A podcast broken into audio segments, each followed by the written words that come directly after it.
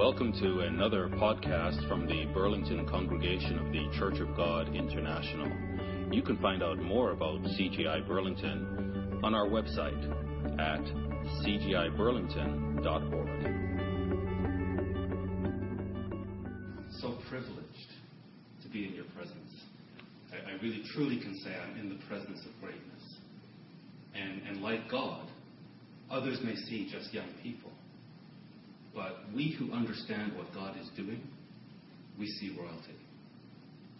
And it truly is an honor and a privilege to serve you. You know, when I was a young person, just get water. When I was a young person, I would have never done something like what Landon just did. That takes courage to stand up in front of everybody and sing. But it also takes a commitment to service that he's not up here thinking of himself. He's up here thinking how he can serve, how he can make Youth Day special. I can remember in grade 9, what was on my mind was a pair of painter pants that I owned. I owned two pairs. Now, do you know what overalls are? You know what painter pants are? They're like half overalls. So it's overalls, but you take the top half off. And so they're pants, but they have the loop for the hammer or the paintbrush and all kinds of pockets. They were in fashion when I was in grade nine. And I had two. I had a denim pair and I had a white pair. The white pair were really cool. Not only did I have painter pants, but I went out and I bought platform shoes. And they had like a, I think maybe a two and a half inch heel, black platform shoes. And I had a plaid shirt and a big afro and a, a choker necklace. And I was cool. And that's what was on my mind as a young person. I didn't think of others. I thought of myself. And I think the young people here, all of you, are remarkable. I really do see tremendous qualities in you. And I think all of the adults here see this. And we've been watching you over time, certainly my children from birth, but the rest of you I, for at least five years. And uh, Joshua and Winston, I know from many years ago. And now I've seen them again. And I've just watched all of you how you're maturing and what you're becoming. And that's what I want to talk about today. In fact, my son told me yesterday, Daniel, that you had uh, received three awards in school. So uh, congratulations. And congratulations to all of you. Again, when, when I was that age, my mind was not on school. It was just on how cool I looked. Or I thought I looked. Don't have any pictures, so I can't prove it. But uh, that's where my mind was. And even when we have guests here, they all acknowledge when they come through how special our young people are. And so thank you. You're, you're very, uh, you're a very vital part of this community. And I think it's no coincidence. Uh, uh, Deacon Jan, I nearly said Pastor Jan, maybe I'm seeing the future. Deacon Jan said uh, the first message ever preached in Burlington was about the lighthouse and the purpose of the lighthouse. And now here we are moving into the Lighthouse Church. More than a coincidence. I also think it's more than a coincidence that the very first message preached on this day, or I shouldn't say message preached, but the uh, very first service is Youth Day. I think God is trying to tell us something. And I think in the past, the church I think I can say this safely. We failed our youth. We, we, we did not focus on the youth. Our focus was on ourselves and on evangelizing the world. And while we were evangelizing the world and trying to bring new people into the church, the youth were going out the back door. And we've got to stop this. And so we're here to tell you, and I think God is telling us, you matter, and you matter a great deal. You are our priority. Deacon Jan in his prayer said, if the young people don't embrace this truth, the church has no future. If the young people keep going out the back door, we're doomed. The Lord is sweet. The Bible is sweet. We want you to taste what we have tasted and to embrace this truth. So that's what I want to share with you today. Let's go to Proverbs 20. Proverbs 20.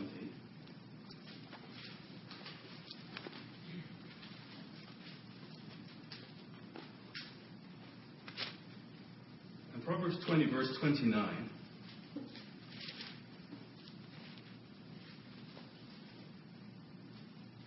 The scripture says this The glory of youths is their strength. That's your glory, your health, your fitness. You have this as young people. But the beauty of the aged is their gray hair. In other words, we have a thing or two that we can show because we've been on this planet for a while. And through maturity, through study, we've developed a bit of wisdom. But we don't have your strength. We don't have your vitality. And I think one of the reasons this congregation is, is vibrant is because half of us are young people who have strength. I do get to travel to different congregations. And I have to say, if I can just share this with you, I'm concerned. I'm concerned about the Church of God and its longevity. We know the scripture says that the gates of hell will never prevail against the church. But it doesn't say necessarily that the church will always be vibrant and strong.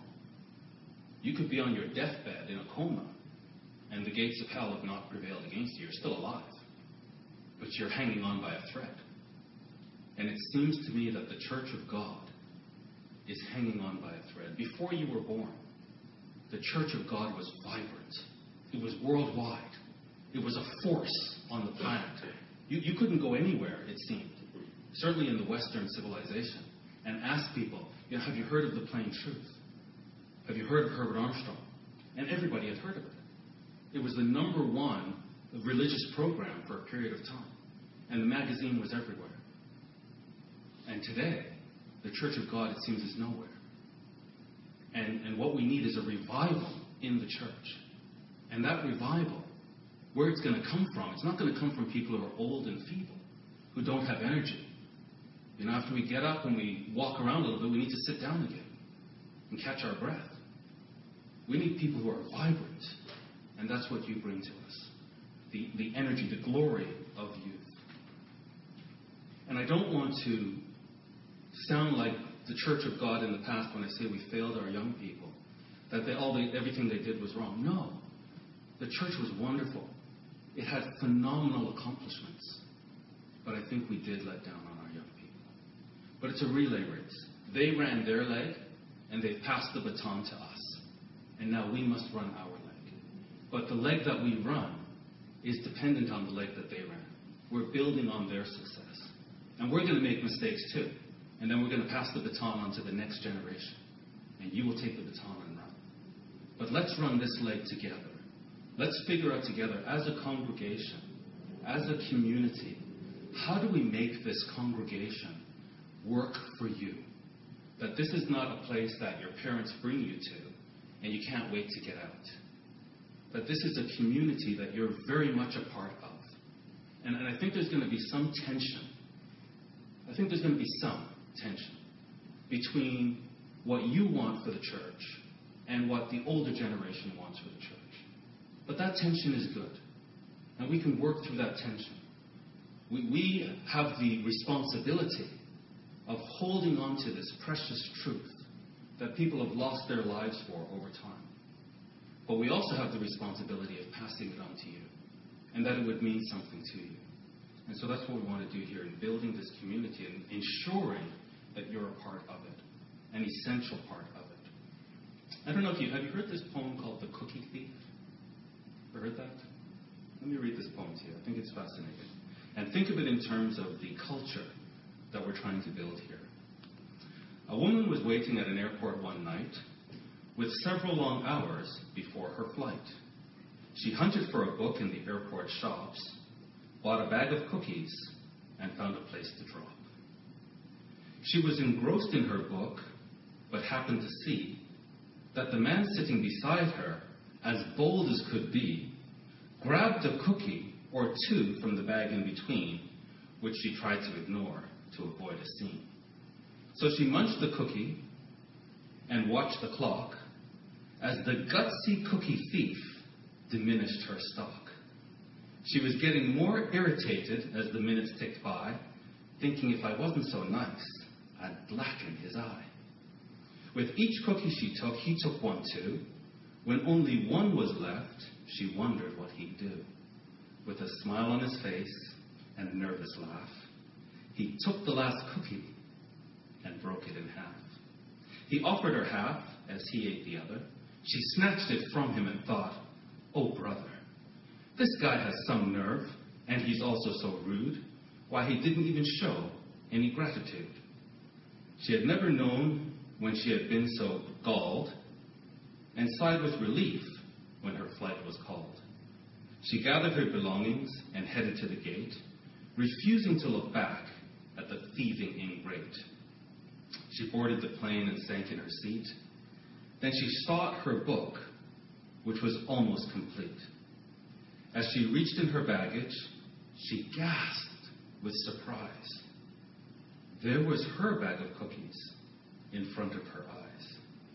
If mine are here, she moaned in despair, the others were his, and he tried to share.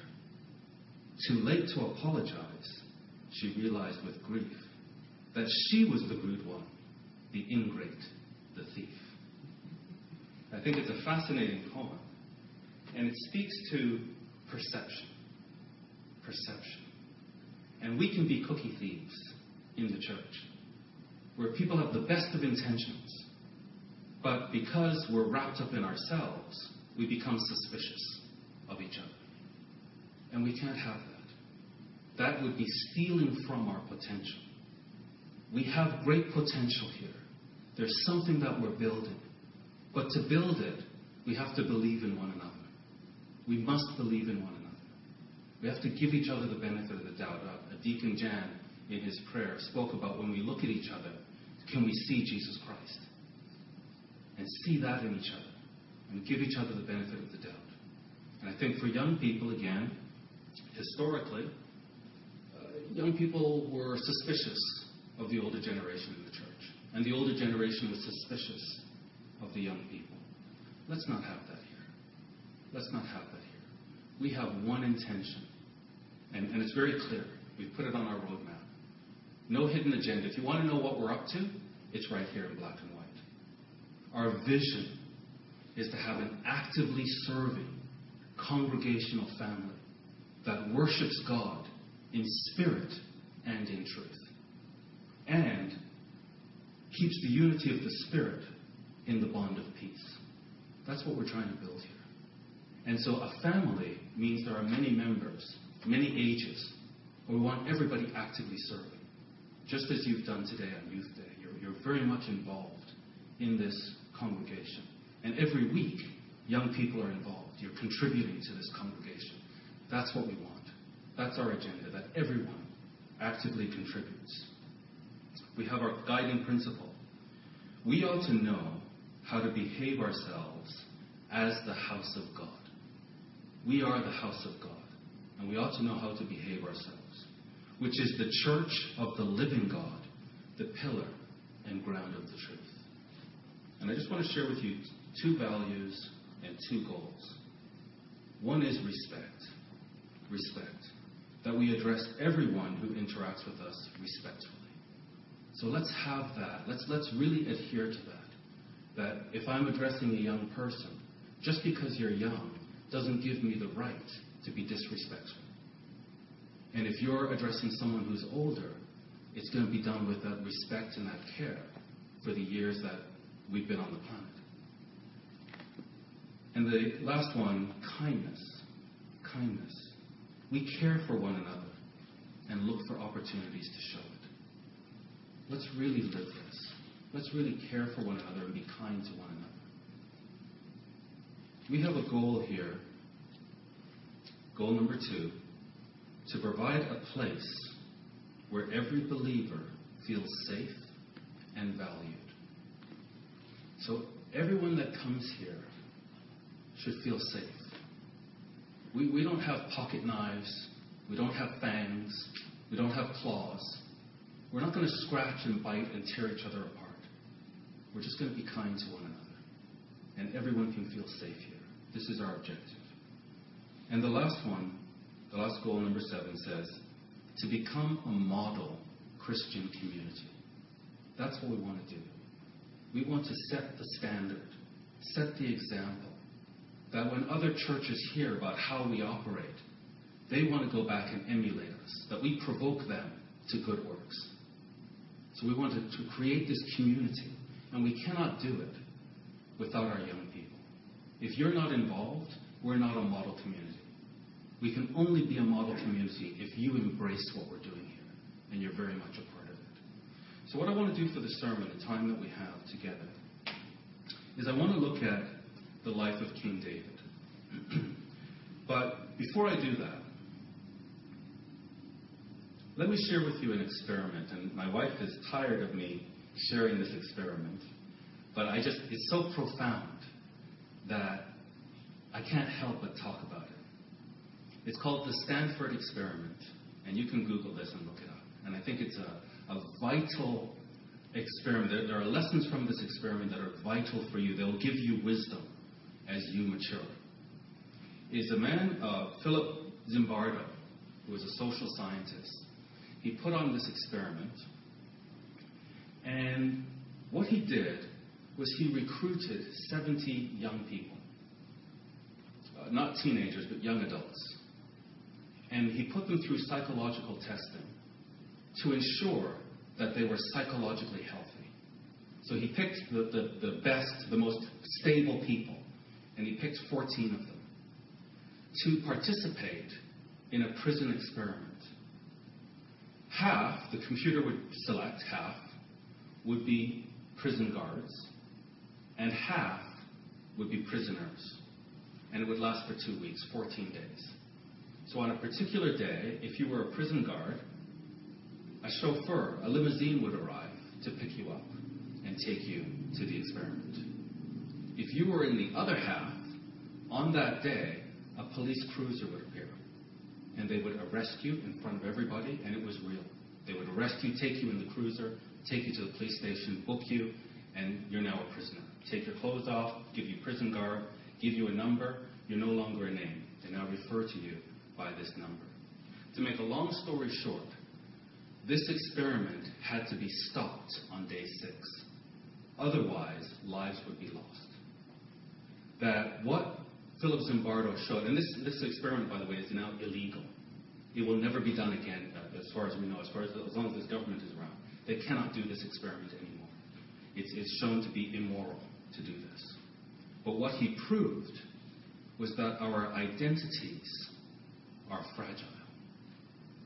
Who you are and who I am, our personality, our identity, is fragile. And it depends upon our environment. So these healthy individuals, you know, the good kid next door, went into this experiment. The prison guards became brutal and ruthless. And the prisoners became powerless. They suffered psychological damage. And, and the prison guards got carried away with their authority. And I'm bringing this up because the environment, the culture that we want to build here, we first build the culture, and then the culture builds us. We shape our environment, and then our environment shapes us.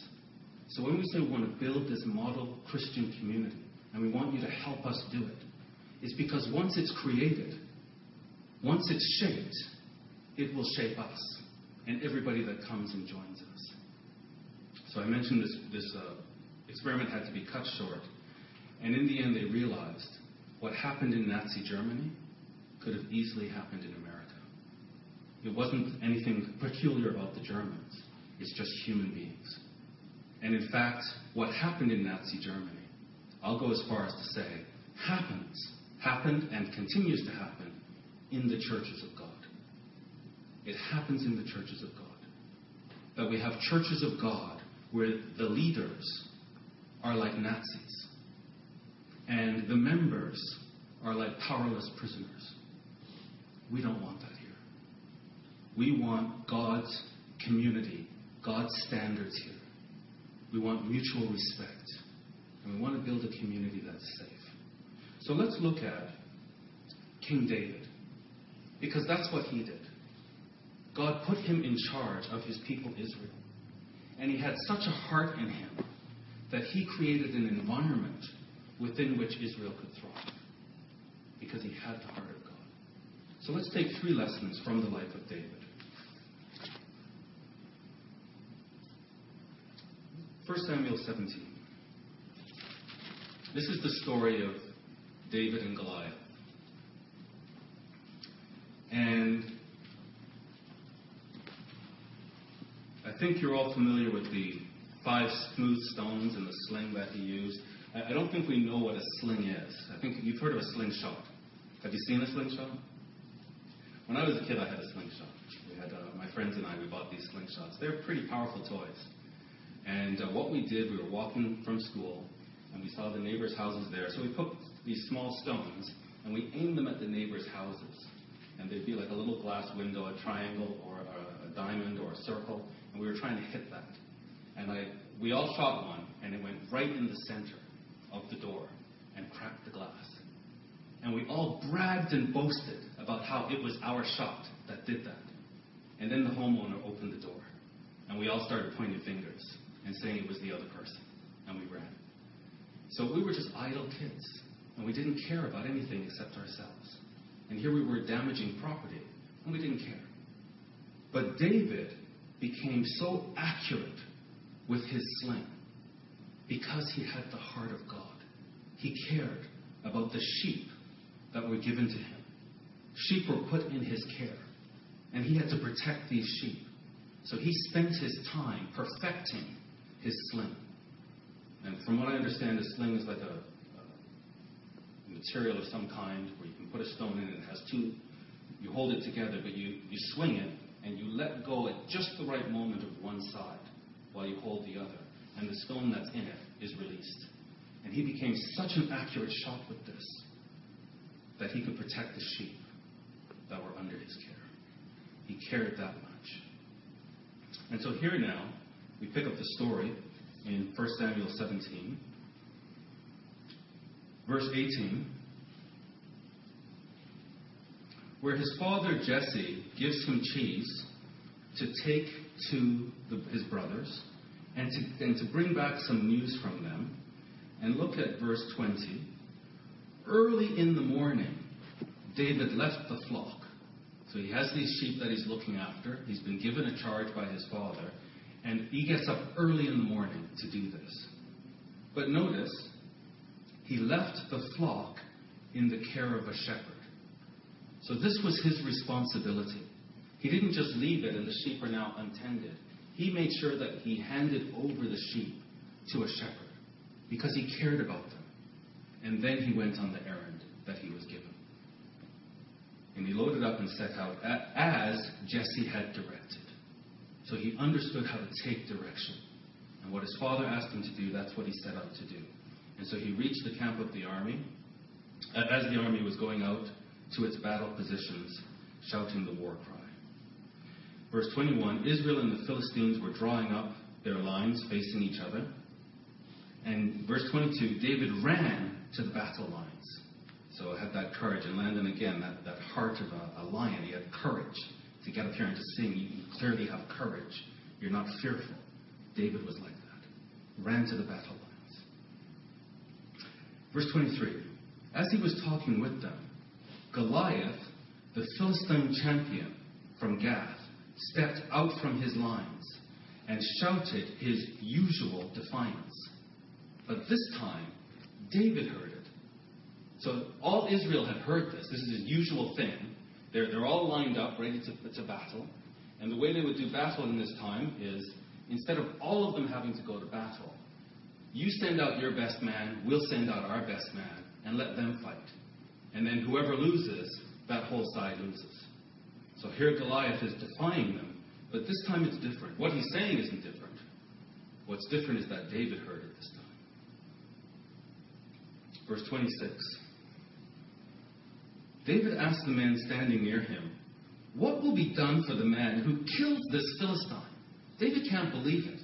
So he wants to know if somebody takes care of this, what's going to be done for him? And removes this disgrace from Israel. Who is this uncircumcised Philistine that he should defy the armies of the living God? And this is the first lesson that I would like us to take from King David's life. Your life is about a bigger purpose. And see that bigger purpose. David understood this bigger purpose. So when he came to the camp and saw Goliath, nine foot six inches tall, so nine and a half feet tall, this is a giant. And he is armed to the teeth. He's like a human tank. And he sees this human tank defying the army of Israel because his, he subscribed to a higher purpose. He's asking, like, okay, what's the reward for someone who takes care of this? Because I understand the scriptures. And I understand that God told us we're to move into this land and wipe everybody out. Because this is our land. So I don't care how big or tall or small or short or fat or, or armed or not armed, it doesn't matter. God's will is that we have this land. And so I'm happy to step in and take care of this because I understand what God's will is. And, and, and that's what we want for you, young people. That your life is not about getting up, eating, drinking, going to school, watching a bit of TV, playing a bit of computer games, and then going back to bed and, and repeating the cycle over again. No. There's more to this than what's the ordinary lifestyle that we see on a day to day basis. God has reached in, He's doing something with your life. We want you to see this bigger picture. So he asked here what will be done. He's told what the reward is. And instead of being happy that David is willing to take on this giant, verse 28 says, When Eliab, David's oldest brother, heard him speaking with the man, he burned with anger at him and asked, Why have you come down here? And with whom did you leave those few sheep in the wilderness? I know how conceited you are and how wicked your heart is. You came down only to watch the battle. Now, what have I done? Verse 29. And said David, Can I even speak? This is the NIV. It says, Can I even speak? I think the King James has a better translation of this. In the King James, it says, What have I now done? Is there not a cause? Is there not a cause? And this word um, cause, which they say speak, it means a matter spoken of. So David is saying, isn't this matter, hasn't this matter been spoken of? And the NIV is translating it to say, well, can't I even speak?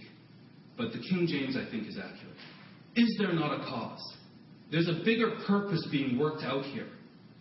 So, so what's the issue? Here's Goliath defying God and the armies of Israel. Is there not a cause? And it's from this perspective that we need to lead our lives. Is there not a cause? So here we are in a world that is rapidly falling apart. It's falling apart. People, young people are purposeless. Suicide is, is rampant. It's an epidemic among young people. Is there not a cause? Isn't there a reason why we shouldn't come together and build a model community? And whatever obstacles, whatever challenges face us, it doesn't matter. Whatever Goliaths come in our way, it doesn't matter because there's a cause. There's a reason. There's a need. And it's in God's Word. We're going to stand on God's promises. That's what we say. We're standing on the promises. And so we're going to go forth in confidence because there's a cause. There's a purpose to our being here. You know, nice, comfortable chairs. It's a wonderful facility that God has given us. Is there not a cause? Isn't there a reason that God is doing this? Let's fulfill that purpose and let's fulfill it together. Drop down to verse 37. David explains to the king The Lord who rescued me from the paw of the lion and the paw of the bear will rescue me from the hand of this Philistine. David had a heart that said, I have a purpose. I was given a flock of sheep to look after. That was my purpose. And because I understood my purpose, I had the confidence that God would look after me. If I look after the sheep, God will look after me. And so let's subscribe to this bigger purpose that says if we look after God's people and His purpose, God will look after us. We have nothing to worry about. God will take care of us. So that's the first point. There's a cause. Listen to this quote by John Ruskin.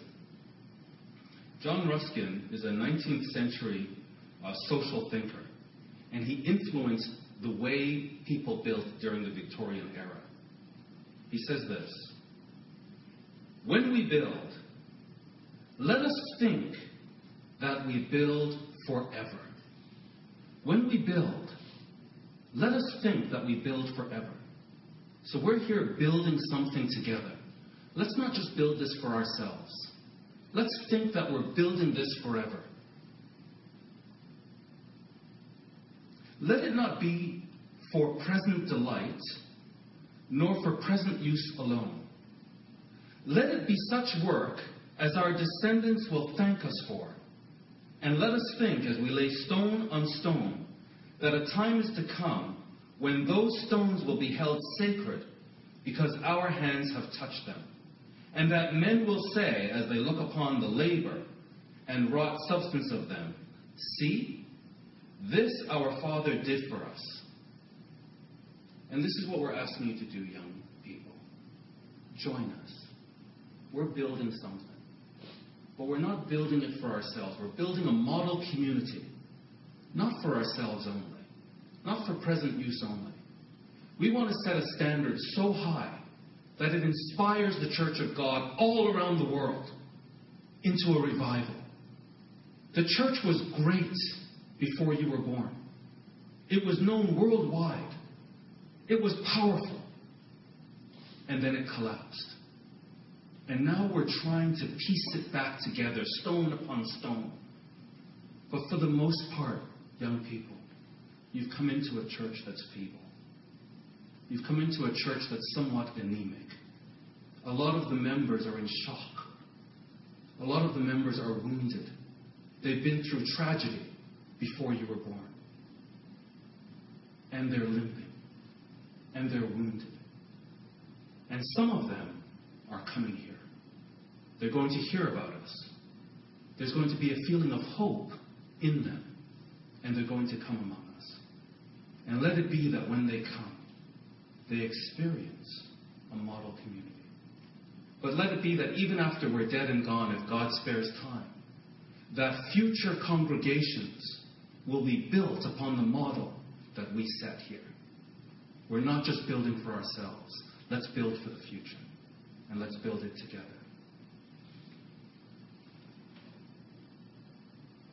1 Corinthians 3.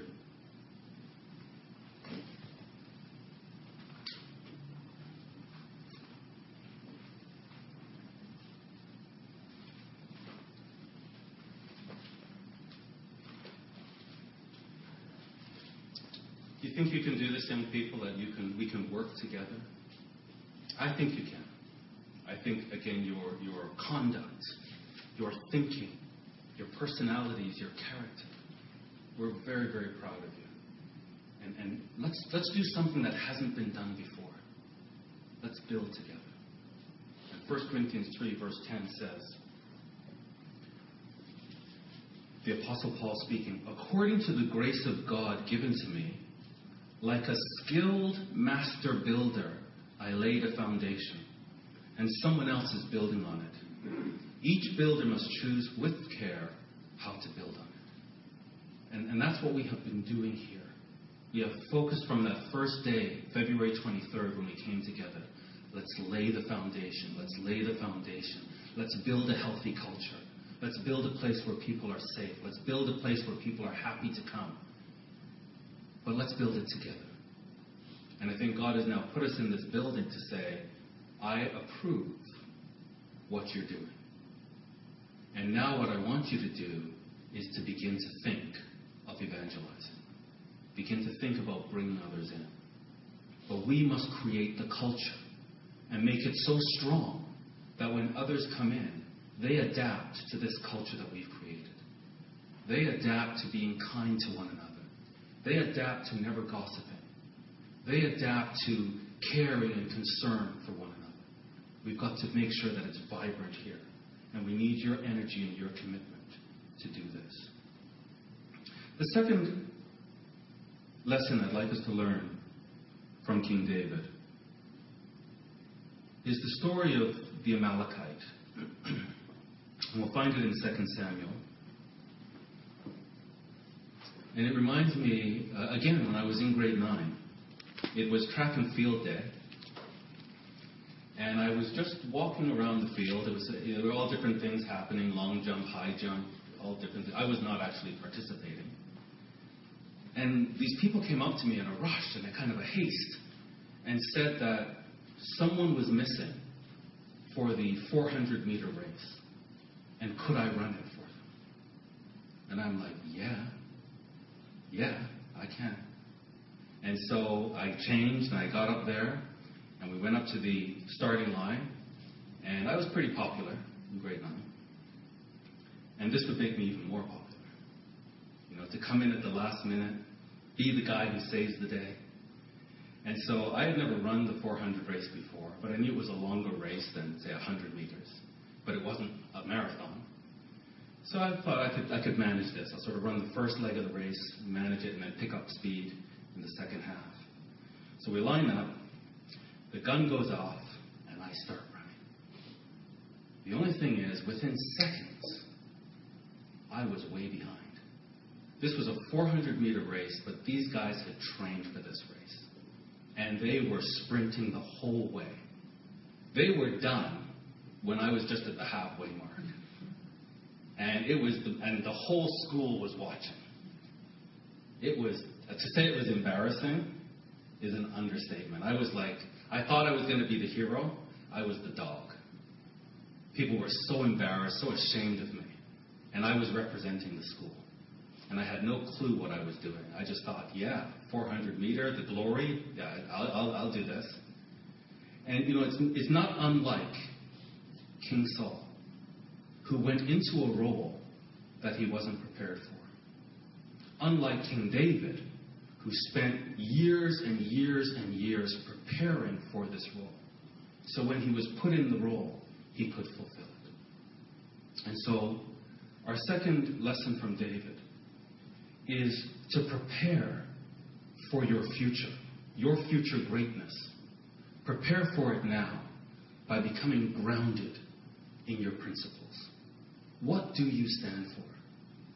You prepare by becoming grounded in your principles. Let's look at King David and his principles.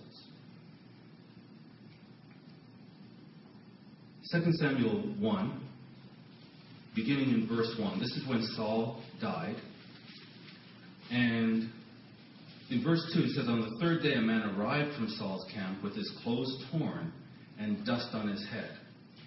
And when he came to David, he fell to the ground to pay him honor. So David, they know, is the next king. He's paying him honor.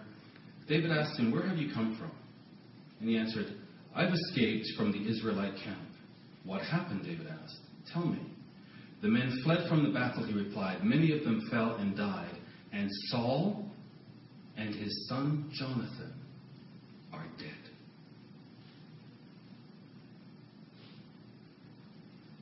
David said to the young man who brought him the report, How do you know that Saul and his son Jonathan are dead?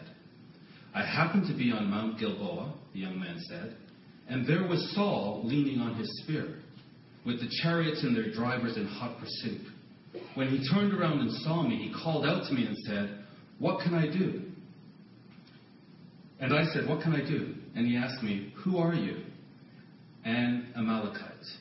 So this is not an Israelite, but it's an Amalekite who's come into Israel. And he's now part of the Israelite nation. But he's of Amalekite origin. Then he said to me, Stand here by me and kill me. I'm in the throes of death, but I'm still alive. So I stood beside him and killed him. Because I knew that after he had fallen, he could not survive. So I knew he was going to die anyway. And I took the crown that was on his head and the band on his arm, and I brought them here to my Lord. So I, I, I know what's going to get me in the good books of David. I know that Saul and David have been at odds.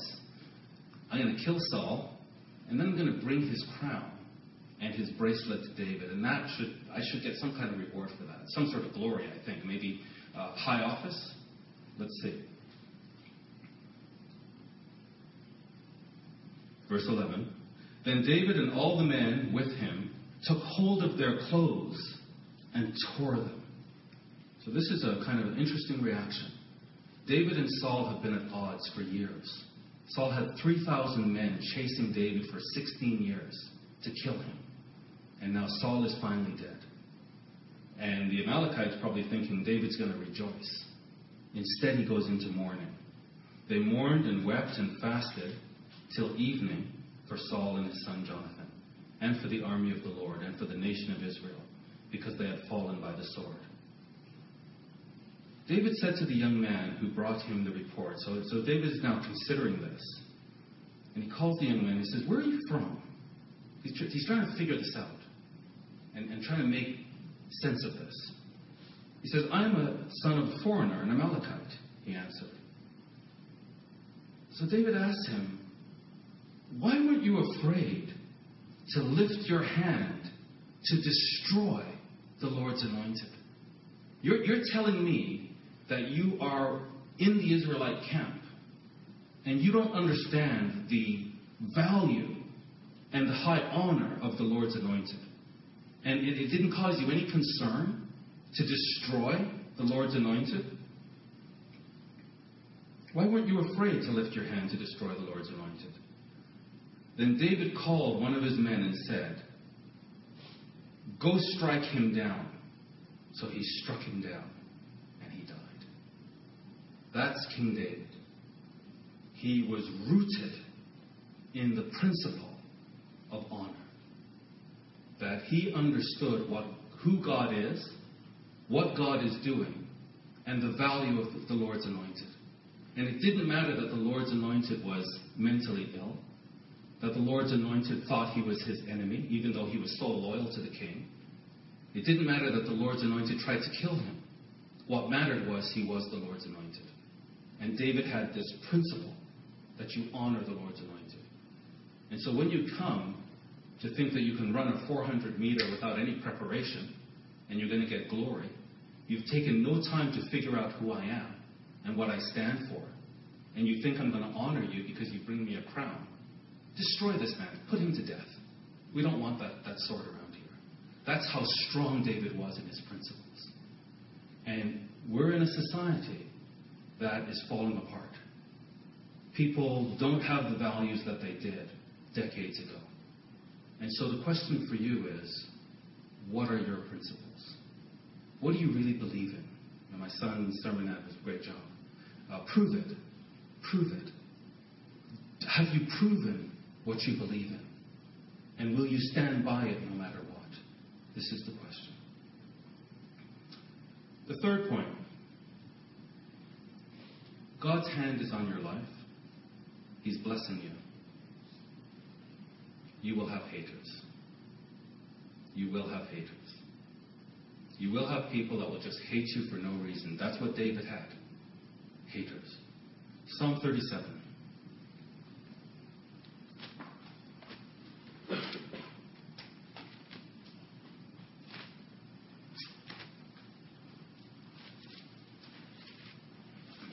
Psalm 37 and verse 1 says,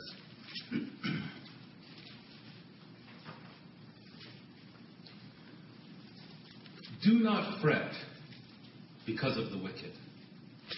So if you're, if you're grounded and rooted in what God is doing in your life, you don't have to worry about the wicked. And do not be envious of wrongdoers. You're going to see wrongdoers with things. Don't be envious of them. For they will soon fade like the grass and wither like the green herb. Trust in the Lord and do good.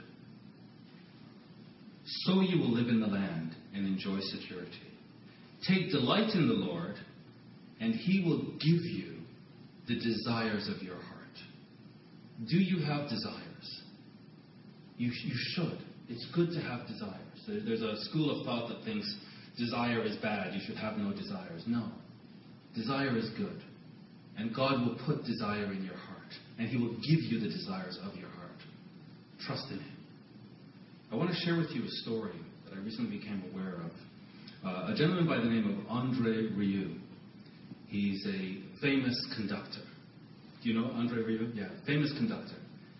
And he was in Berlin, Germany, conducting, leading a concert. And there was lots of children in the audience, and that's typical. But a two-year-old child came up to him afterward with his mother and said, I want to play with you one day. So this, this was remarkable. Because at that age, he said all they do is just soil their, their diapers uh, and sleep through half the concert. This two year old was awake for the entire concert, and he was just focused. And afterward, he came up and said, I want to play with you one day. A year later, Andre got a letter from the boy's teacher saying he's learned the violin and he wants to play with you. So Andre invited him and had him perform on stage at three years old with no sheet music. He memorized the entire score, the entire song, the piece. He memorized it all and played this complex classical piece on his violin at three years old. He's now 13 and continues to amaze people wherever he plays. And at two, he had the desire to perform and play the violin. He's a child prodigy. But I think that his name is Akim Camara, if you want to look him up, Akim Camara. I think that each one of you have a desire to do something. And God will fulfill that desire. And that desire is part of your DNA. It's part of what makes you who you are. And you should pursue it. Be true to it. Because in each of you is music. In each of you is a song, a story that wants to come out. And God knows what that is. He put it in you. And He will bless you with the desires of your heart. Just trust in Him. And, and, and let it unfold. I think this young man, Akim, is remarkable. You're more, you're more remarkable. There's a bigger story in you. There's more greatness in you. And God will bless it. But trust Him and pursue Him. And as you do, you will have haters. But I'm going to encourage you to, you know, the cameras now you can flip on your phone between still and video. Keep it in video mode. Not physically, spiritually. When you face haters, don't see life as a snapshot. And oh, these people are against me and it's so difficult. See life as a movie. And that's what it says here. They will soon fade like grass. When you face haters, see life as a movie. You're unfolding your greatness, and they're fading. So you don't worry about haters. 1 Samuel 26.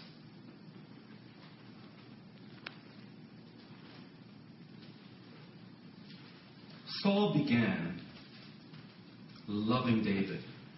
He, he just was, David was a remarkable young man.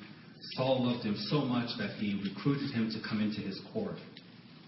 But that love turned to intense hatred. Saul, beginning to see the story that was unfolding in David, beginning to see David's greatness, became envious. And here now, and, and, as I mentioned, he chased him for many years, trying to kill him. Verse 26, verse 6 of verse 26 of chapter 26. David then asked Ahimelech, the Hittite, and Abishai, son of Zeruiah, so these uh, men are with him, Joab's brother, who will go down into the camp with me to Saul? So this is going to take some courage. So Saul has all of his soldiers all around him, and David wants to go into the camp, wants to know who's going to come with him. I will go with you, said Abishai.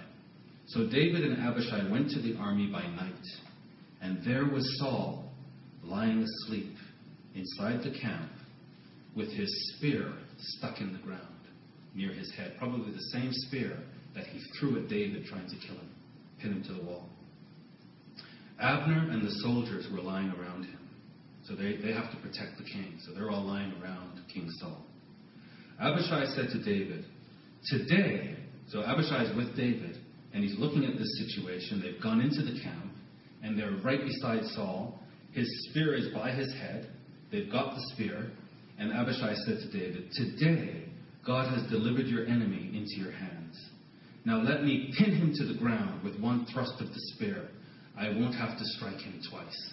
In one thrust, he's done. And this whole thing is over. This trial, this protracted trial that David has been facing will end right now. But David said to Abishai, Do not destroy him. Again, his principles.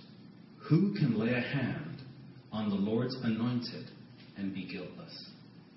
So David was committed to honoring the Lord's anointed. As surely as the Lord lives, he said, the Lord himself will strike him. So David understood that God will take care of his enemies. Or his time will come and he will die. Or he will go into battle and perish, which is actually what happened. But the Lord forbid that I should lay a hand on the Lord's anointed. Now get the spear and water jug that are near his head, and let's go. So David took the spear and water jug near, near Saul's head, and again, he keeps repeating the fact that the spear is near Saul's head. He could do him in just like that. But he takes the spear, and they left. No one saw or knew about it, nor did anyone wake up. They were all sleeping because the Lord had put them into a deep sleep. Then David crossed over to the other side and stood on top of the hill some distance away. There was a wide space between them. He called out to the army, to Abner. So Abner is the general, he's the in command of the army. To Abner, son of Ner, Aren't you going to answer me, Abner? Abner replied, Who are you? Who calls to the king? David said, You're a man. He's really saying, like, You're the man. Okay? Aren't you the man? You're the big boss, the big guy? You're the man, aren't you? And who is like you in Israel? Why didn't you guard your Lord the king? Someone came to destroy your Lord the king. What you have done is not good. As surely as the Lord lives, you and your men must die because you did not guard your master, the Lord's anointed. Look around you. Where are the king's spear and water jug that were near his head? Saul recognized David's voice and said, Is that your voice, David, my son? David replied, Yes, it is, my lord the king. And he added, Why is my lord pursuing his servant? What have I done? What wrong am I guilty of? David starts saying, Why are we doing this? Now, let my lord the king listen to his servant's words. If the Lord has incited you against me, okay, so let's look at the possibilities here. Maybe God has incited you to do this, and God is the one telling you to destroy me. If that's the case, then may he accept an offering. I, I, I will repent, and I will, if I've sinned, and God is sending you to punish me, I will repent and I will bring an offering to the Lord. If, however, notice this, if, however, people have done it, if people have done this, may they be cursed before the Lord. So there are people who hate David, and they are working Saul to hate him. And he's saying, if people have done this, may they be cursed before the Lord. They have driven me today from my share in the Lord's inheritance and have said, Go serve other gods. We don't care what happens to you. Just get out of here. Now do not let my blood fall to the ground far from the presence of the Lord. The king of Israel has come out to look for a flea, as one hunts a partridge in the mountains. Then Saul said, I have sinned. Come back, David, my son, because you considered my life precious today. I will not try to harm you again. Surely I have acted like a fool and have been terribly wrong. Here is the king's spear, David answered. Let one of your young men come over and get it. The Lord rewards everyone for their righteousness and faithfulness. The Lord delivered you into my hands today, but I would not lay a hand on the Lord's anointed. So again, have those principles that you know you, there are certain things that you will just never do because they are deep within you, these principles. And even with haters, you're not going to violate your deeply held beliefs and principles. Verse 24 As surely as I value your life today, so may the Lord value my life and deliver me from all trouble. God will deliver us from all trouble if we trust Him. So these were the three points that I wanted to bring out. With David and Goliath, to have that view of a larger purpose. Your life is not just about you, your life is much bigger. It has a grand purpose. Buy into that purpose. With the Amalekite, to really uh, prepare through being grounded. You prepare for your greatness by being grounded in your principles. And we saw in the Bible study, Deacon Jan was talking about King Solomon, who, as he became successful, began to unravel because he didn't have his heart prepared the way David's heart was prepared. So prepare your heart with these principles. And then this third point as your greatness unfolds, and it will, we're, we're watching it. We, we are witnesses of your greatness unfolding. As it unfolds, you will have haters. You will have people who will be envious, who may even try to destroy you. Trust in the Lord. They're fading, you're growing. You don't need to worry about them. I don't know if you've heard of Jiah Khan. Have you heard of her? Jiah Khan.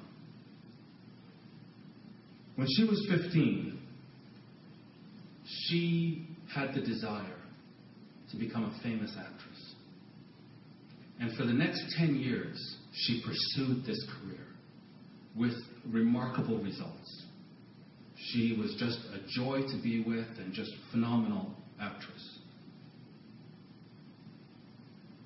Earlier this week, her mother found her hanging in her bedroom at the age of 25.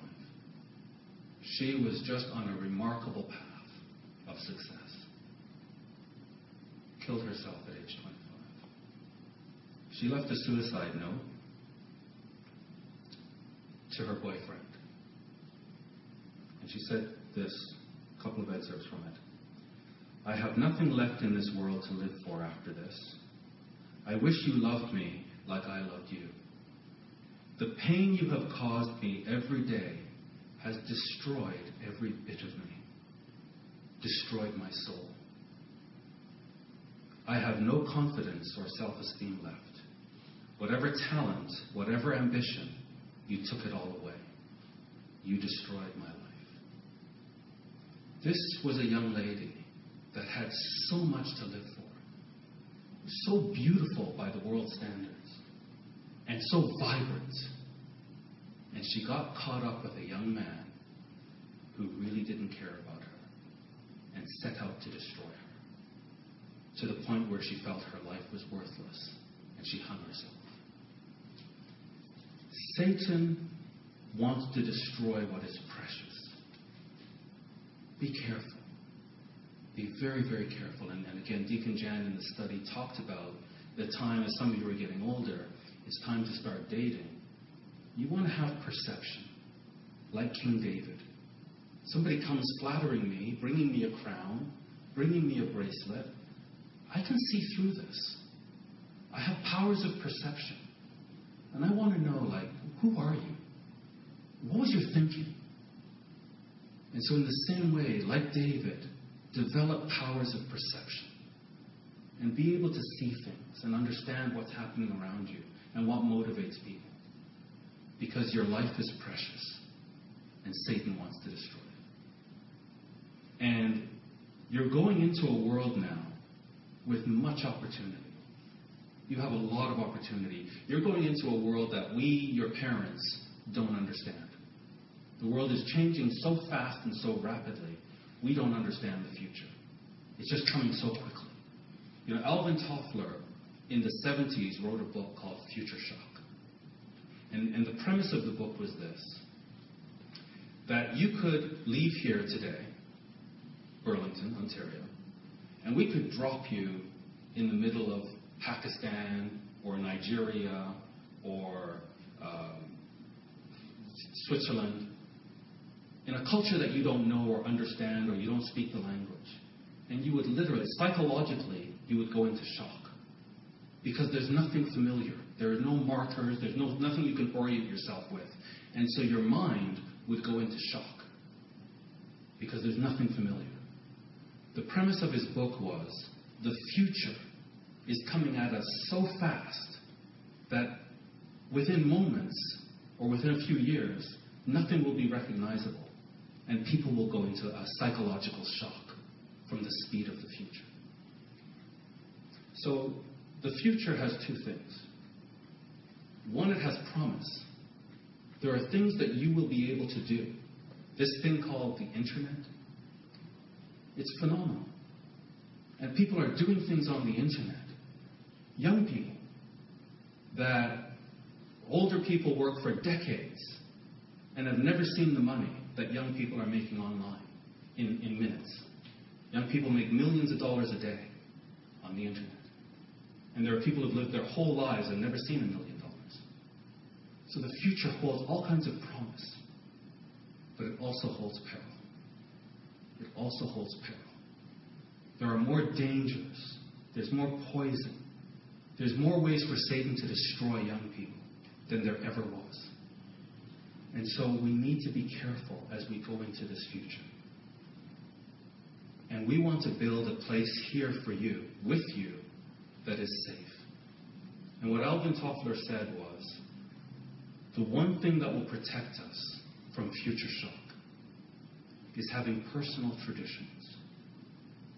Having things that you do, routine things that you do every day or every week or every month or every year, that will always be there for you. So no matter how rapidly the world changes around you, you have psychological stability in these traditions. And I think a powerful protection for us is the Sabbath day and our community. That every seven days we pause. And it doesn't matter how crazy the week was, we pause. And it doesn't matter how bitter or how hateful people might be in our environment, we come to a safe place. And so, no matter how fast the future gets, we will be psychologically safe and spiritually safe. And so we can take advantage of the promises of the future and avoid the perils by having this community together. Look at verse 25 of 1 Samuel 26.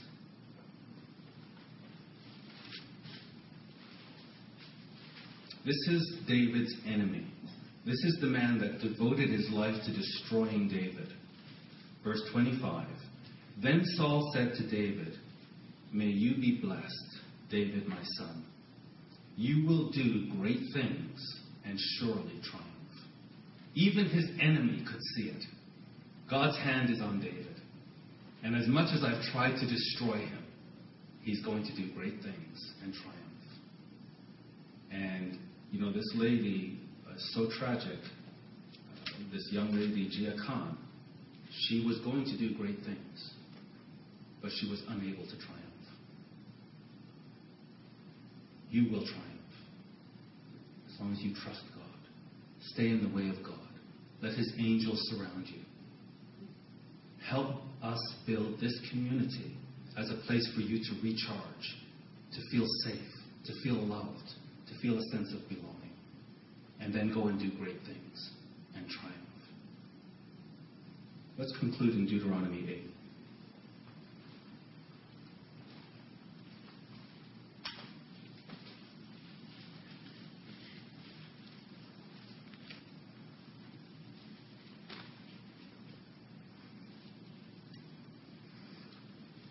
Deuteronomy 8, we find ourselves very much like ancient Israel, where the older generation is passing away and the younger generation is coming up. And you're going into a land of great promise. That land is the future.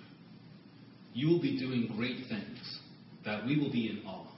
You know, when I was a younger man, I would go back to England every uh, couple of years and visit my grandmother. So I was, I was born in my grandmother's hands while my mom was on the run. We lived in Liverpool. My mom lived in, uh, my grandmother lived in Manchester. And so my mom ran to my grandmother for safety. And while she was on the run, I was born. And I was born in my grandmother's hands. And so we always had this bond. And I, I thought I was doing great things in my career. But when I went back to visit my grandmother, I wasn't some great consultant. I was just Adrian. And, and as long as I was with her, I was just Adrian. and I felt loved and valued and a sense of belonging and a sense of rootedness.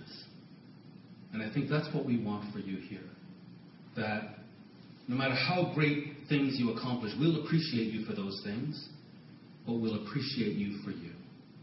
And a lot of these celebrities who are multi, multi millionaires and billionaires, and some of them now are planning to go to space because they don't know what to do with all the money that they've got, they are going psychologically insane because they don't have people around them who truly value them.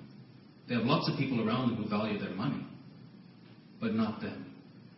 And our message to you is we value you. It doesn't matter to us how much money you make or don't make. What matters to us is you. And we love you. And we want you to be successful. And we're going to do our best to create a community for you that is strengthening for you, that supports you, and enables you to go on and do great things. But as you go into this future, a future that we don't understand we can't predict, but has a lot of promise for you, that you'll be able to seize and take advantage of. Verse 17 Do not say to yourself, My power and the might of my own hand have gotten me this wealth. Don't say that. That's, that's how King Solomon fell. He began to think he was the one who was generating this wealth, when it was God who was giving it to him. But remember the Lord your God. And that's what we're asking you, young people. As your greatness unfolds, remember the Lord your God. For it is He who gives you the power to get wealth. He's the one that gives that to you. So that He may confirm His covenant that He swore to your ancestors, as He is doing today. You have your future, and God will bless you. And we see it. We see qualities in you that are unfolding, and we support it. We want you to stand on our shoulders. We want to be the scaffold that allows you to reach new heights. And we celebrate you. But remember God. And we want to build a place with you that enables you to remember God.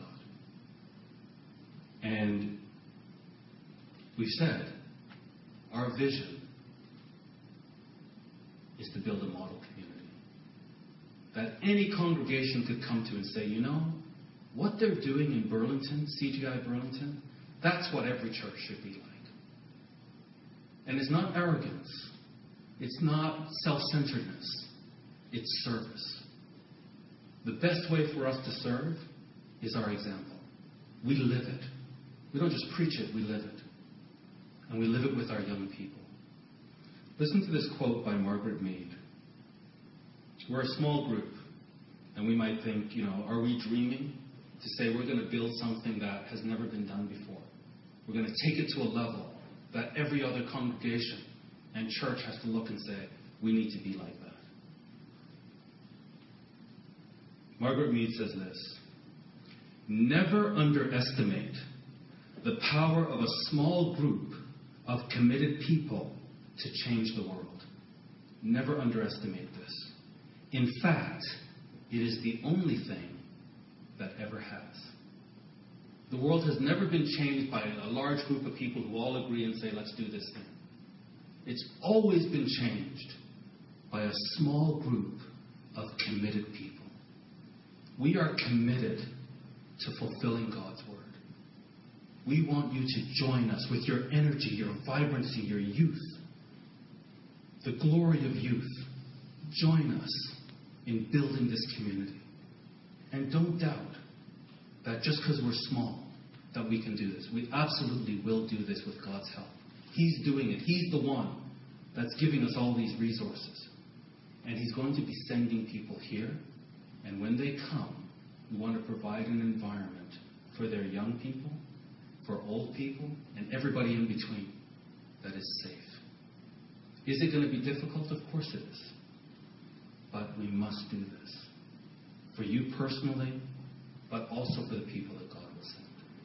So, young people, we talk about you. We pray for you. We're proud of you. You are remarkable people. 2013, I would not want to be a young person today. I would fail as a young. I wasn't such a good young person before. I'd be worse today. I'm very, very proud of you. You have incredible potential. We're here for you. And let's build together. This has been a podcast from the Burlington congregation of the Church of God International. We hope you are blessed by it. To find out more about CGI Burlington, visit our website at cgiburlington.org.